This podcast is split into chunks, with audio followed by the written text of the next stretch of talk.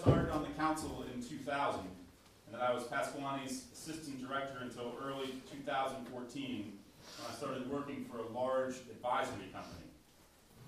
That change meant leaving a place of about 120 people in the summer and less than 10 in the winter, and going to a company of 4,000 people, which grew to a company of 13,000 people stretching around the world while I was there. I'd never worked for a big company before, and I'd only ever worked in education as a teacher at a school and here at camp. I had many fears changing jobs. And some of the greatest fears I had were about if I could carry the values I'd learned here into the corporate world, which is not known as a paradigm of virtue. In particular, I was worried about honesty. At some point, would I be asked to lie to help sell our services to someone? I was just, I wasn't out of college. I was 35, I was married, I had two children, and I had plenty to lose. Would I have to lie to provide for my family? The truth is the truth. We all face these questions our whole lives. Will I tell the truth to others? Will I tell the truth to myself? These are big questions. So let's start smaller here at camp and with the little places where our integrity here is tested. What are the situations here where it is easy or tempting to be dishonest? Max. Good night, Mr. Michael. I brushed my teeth and washed my hands. When you actually didn't do one or both of those things. Sure. Jet. Good morning, Mr. Michael. Ethan. The wall ball court, Wall ball pro. Tell me more about that. you can say that you didn't get sniped when you did. Robert. Close call on a tennis game. Close call on a tennis game. Jackson. Age, Age. Tell me more about that. like you might be tempted to say you're older just to feel more of a power because in our society there's kind of a class Sure. where people are older. Sure. So you maybe be tempted to lie about your age or something else to make yourself feel a little more important, a little more uh, authority over someone else. Other places people can think of. DJ. I haven't gotten seconds. I haven't gotten seconds. Or going in and asking for more seconds than you actually need. Why? I turned my tag. I turned my tag. It's not my, someone else must have turned it. Bert, Maryland. Maryland. what about Maryland? Uh, if you go in twice or something, or if you have someone else's order on sheet. Yep. Lie about that. Yep. Matt, Uh, no locks on suitcases or personal items. no locks on suitcases. Timmy, Telling stories about who you are, what you did outside camp. things about ourselves that we think maybe people will like. We will make us feel more important. We exaggerate that, or, or, or tell something completely dishonest about that. Um, returning to the wall ball court as a great symbol of this, uh, Mr. Binney used to talk about that location as a place that he called a scene of epic battles and confrontation, where men test their mettle against all comers. A place filled with leathery veterans and talented newcomers. A place where character is tested and people show what they believe and what is of the greatest value to them. 143, Skimmers No Dinks, director and director alum, first round choice.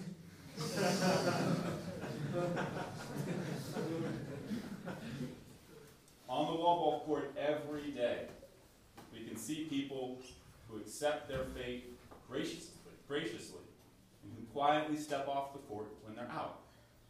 We also occasionally see someone who always insists that the shot went his way, even when it is clear to everyone else that it did not.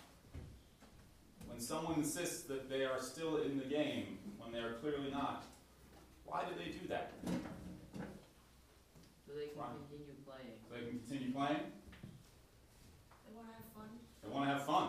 Aubrey. They're not embarrassed. So they're not embarrassed. Why? Um, so that they um sometimes like people say that if they lose then they like start like to like have doubts about themselves. So Yeah. you know, it makes me feel worse about myself, and I, I, I'm not good enough to stay in the game. Ian, So they don't have to wait thirty minutes for the next game? yeah, I don't want to wait for this thing to go around. I want to stay in now.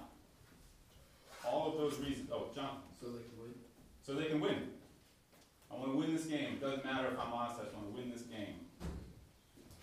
There is always, always a benefit to lying. Always, or we wouldn't do it. And often that benefit comes immediately and it is easier to see. I lie, I stay in the game. But there's also always, always a cost to lying. And that cost can often be harder to see in the short term and more significant in the long term. What is it someone loses when they lie about being out on the ball court? Isaac, Someone's trust. someone's trust. Why? People wanting to be around you. People wanting to be around you. Tell me a little more about that. I mean, if somebody's a li- lying all the time, it's like uh, even small things. Usually happens somewhere else, and it's not fun Yeah. to be around someone who's dishonest. Yeah. Robert. Uh, if there's a close call that did go away, you, that did go your way, then you won't have any credibility and people won't believe you. Yeah. So you, you lose the opportunity when it is, yeah, when you might be just really close, but you, you weren't out. Mateo, Uh, kind of like a loss in confidence of yourself too. tell me more about that. Um, like after you lie, you're kind of like, wow, like I lied, and then you feel worse about yourself after. Yeah, you carry the burden of it. Yeah.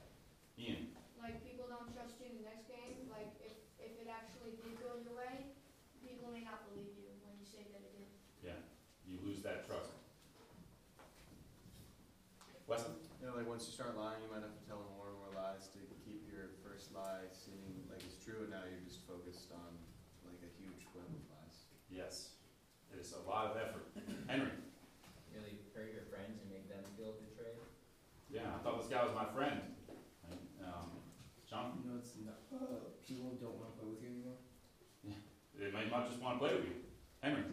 Makes it easier to lie next time. Makes it easier. You're sowing that act, right? Sowing that act if it becomes a habit. It's kind of like a collection of memories and like honor, kind of. Your Honor, tell me a little more about that. I think that's a really good point. Um, just like how people respect you and your respect for yourself, and not giving in to temptations that might seem appealing. Yeah. You lose your honor. Um, we lose, yeah. I, I had many things here that you had uh, many more of. Um, the truth is the truth.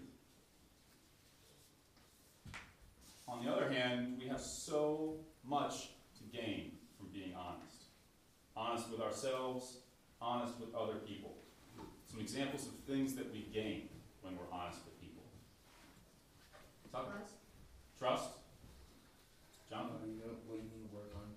You know what you need to work on. What do you mean by that? Like, let's say you got hit by, you got sniped, you could work on dodging the ball. Yeah, if you're honest about it, you know, okay, so here's where I've got to get better next time. Jet?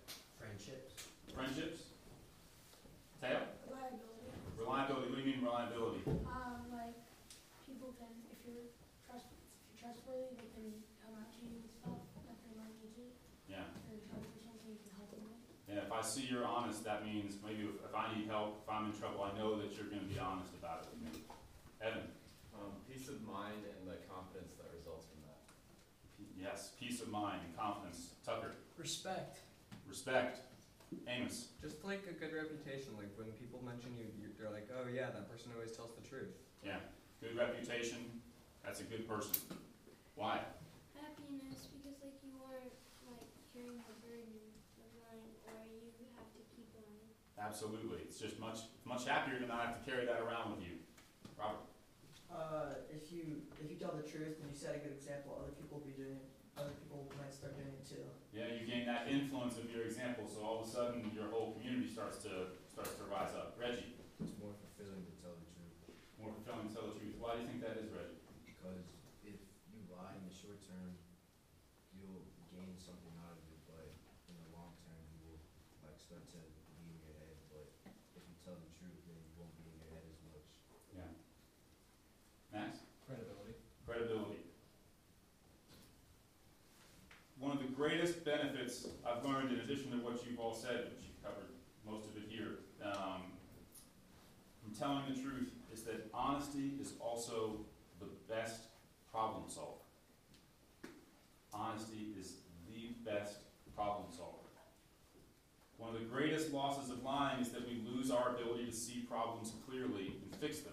As someone mentioned, if I get out and I lie about it, I don't actually know how to get better. Um, lose our sight.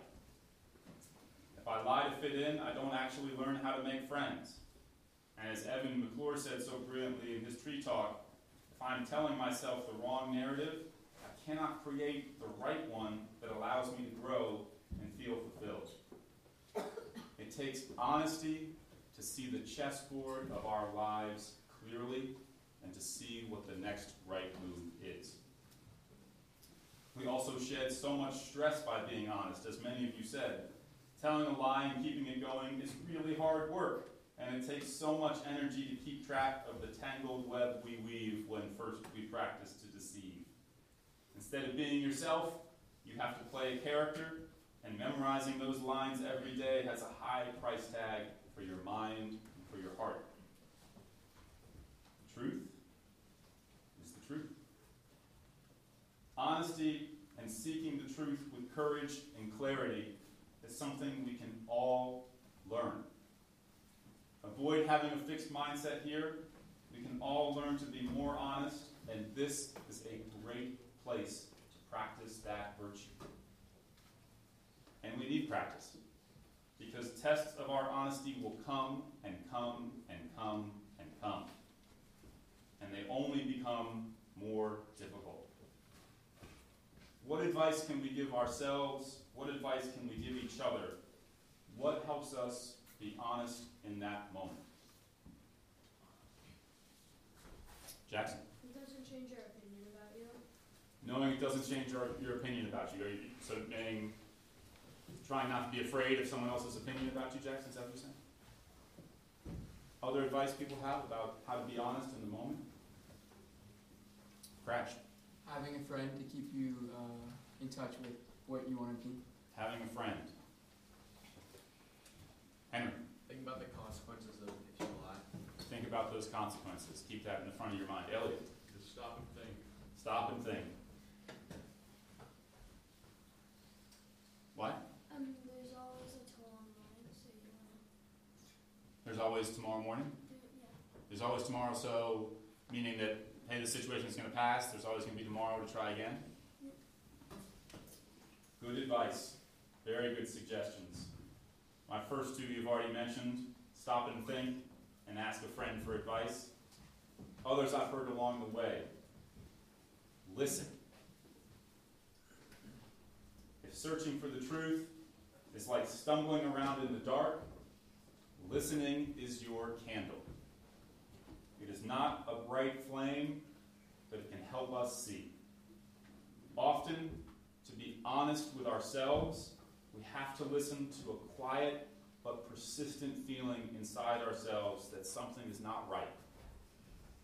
To be honest with others, to solve the hardest situations, we must keep asking questions and listening to what someone else is saying and perhaps what they are trying to say. Next, sow those small acts of honesty so when the big choices come, you are ready for them. Call yourself out in wall ball. Call your own shot out in tennis. Call the foul on the basketball court that you committed before someone else does. And don't say you brushed your teeth if you haven't. Make honesty a habit, and it will become part of your character, part of your destiny. The other piece of advice I've heard is remember to think long term. Bob Pinkard, who was a camper in the 1960s and is currently a Pasquaney trustee, once said that if you are facing a difficult choice, think about how you will feel about that decision 10 years from now. As we sing in hymn 519, siding with the truth is noble, but it may not be prosperous for a long time. That thought exercise, thinking, how will I feel about this 10 years from now, takes away the blinding urgency of now and gives you perspective to make a better decision. And lastly, and why this may be what you were talking about a little bit, practice forgiveness. try as we might, we all make mistakes here. So what do I do if I make a mistake? The best thing to do is figuring out how can I set this right? And go to the people we've wronged and apologize. Everyone respects somebody who admits the wrong action and then is prepared to avoid it the next time around. Stop and think. Ask for advice from friends. Listen. Sow the small acts. Think long term. Forgive. Truth is truth.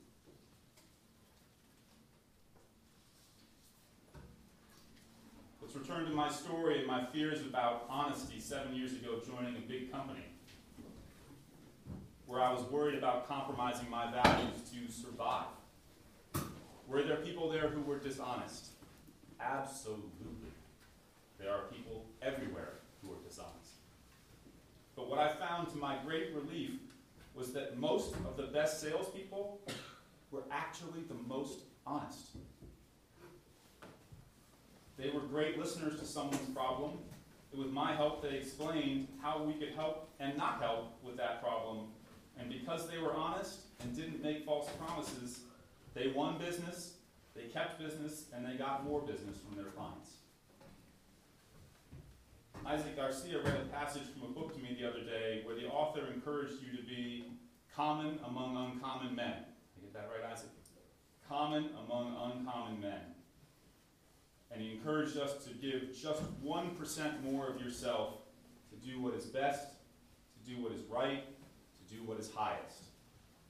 If what is great is rare, make yourself rare.